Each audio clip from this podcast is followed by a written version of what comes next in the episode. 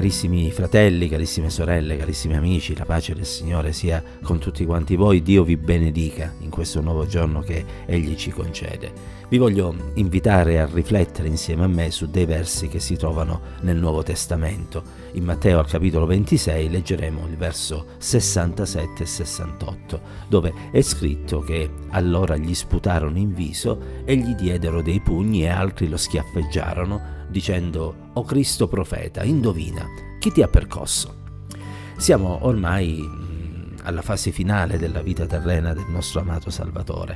A breve sarà crocifisso, morirà ma risusciterà, ormai è stato arrestato, sottoposto a un sommario giudizio, e i farisei stanno gettando giù la maschera, non simulano, non sono più ipocriti, fanno vedere quella che è la loro vera natura insieme ai sacerdoti, manifestano quelle che erano i loro reali sentimenti nei confronti del Signore. Avevano aspettato da tempo che Gesù in qualche modo potesse essere colto in fallo, avevano desiderato di poter fare quello che stavano facendo e, avendolo tra virgolette costretto a confessare che era il figlio di Dio, finalmente avevano trovato la scusa per accusarlo di bestemmia e quindi di poterlo far morire.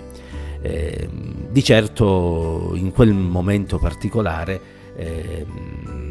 nessuno si accorgeva di quello che stava veramente succedendo, perché nessuno in fin dei conti aveva realizzato appieno chi fosse Gesù, tranne lo sparuto gruppo di discepoli.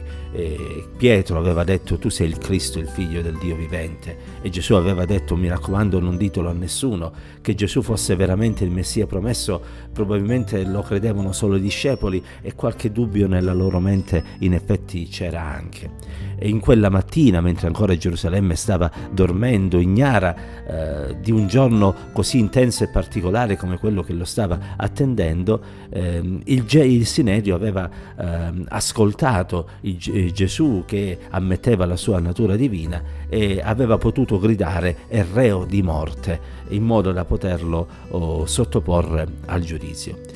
Gesù, come sappiamo, non era reo di morte, perché non aveva bestemmiato. Egli veramente era ed è il figlio di Dio venuto in carne. E mentre lo stanno schiaffeggiando, percuotendo, mentre lo stanno disprezzando, Gesù avrebbe potuto reagire in mille modi e in mille maniere, e da un punto di vista umano avrebbe avuto di sicuro la nostra solidarietà.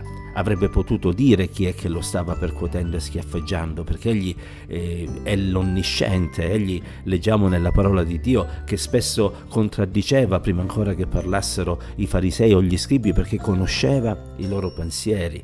Egli avrebbe potuto, come aveva detto qualche tempo prima a Pietro che aveva sguainato la spada per difenderlo, chiamare una legione di angeli per poter fargli giustizia, e in un soffio, in un attimo, tutti quei nemici di Cristo sarebbero stati distrutti. Avrebbe potuto fare tante altre cose, come in passato sarebbe potuto passare in mezzo a loro senza che nessuno lo toccasse, e avrebbe potuto così salvare la sua vita. Lo avrebbe potuto, ma non lo ha fatto.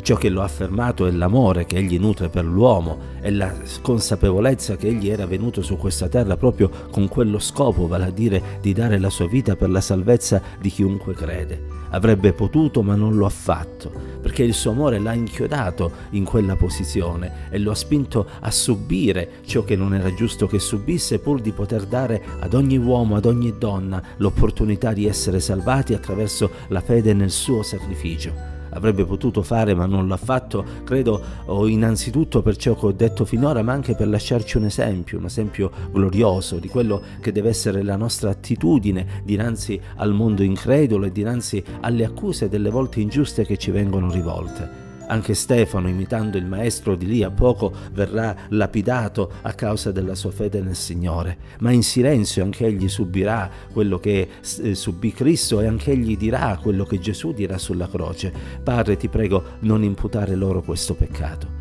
E possa il Signore aiutarci affinché ogni giorno ricordiamo quello che Cristo ha subito a causa del nostro peccato, affinché possiamo proclamare che c'è una sola via, un solo modo per poter ottenere la salvezza dell'anima, vale a dire la fede nel sacrificio di Cristo come mezzo di riscatto per la propria anima stessa.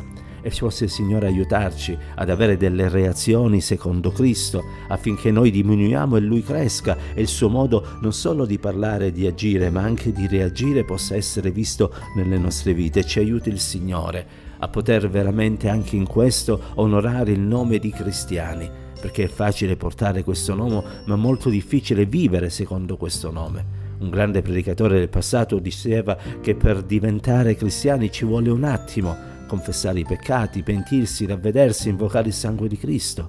Ma per essere dei cristiani non basta una vita, perché c'è sempre qualcosa da imparare dal Signore. E forse stamattina il Signore ci vuole insegnare, o magari anche semplicemente ricordare, come un figlio di Dio reagisce su questa terra anche dinanzi ai torti che subisce. E il Signore ci aiuti affinché possiamo essere veramente luce di questo mondo e sale di questa terra.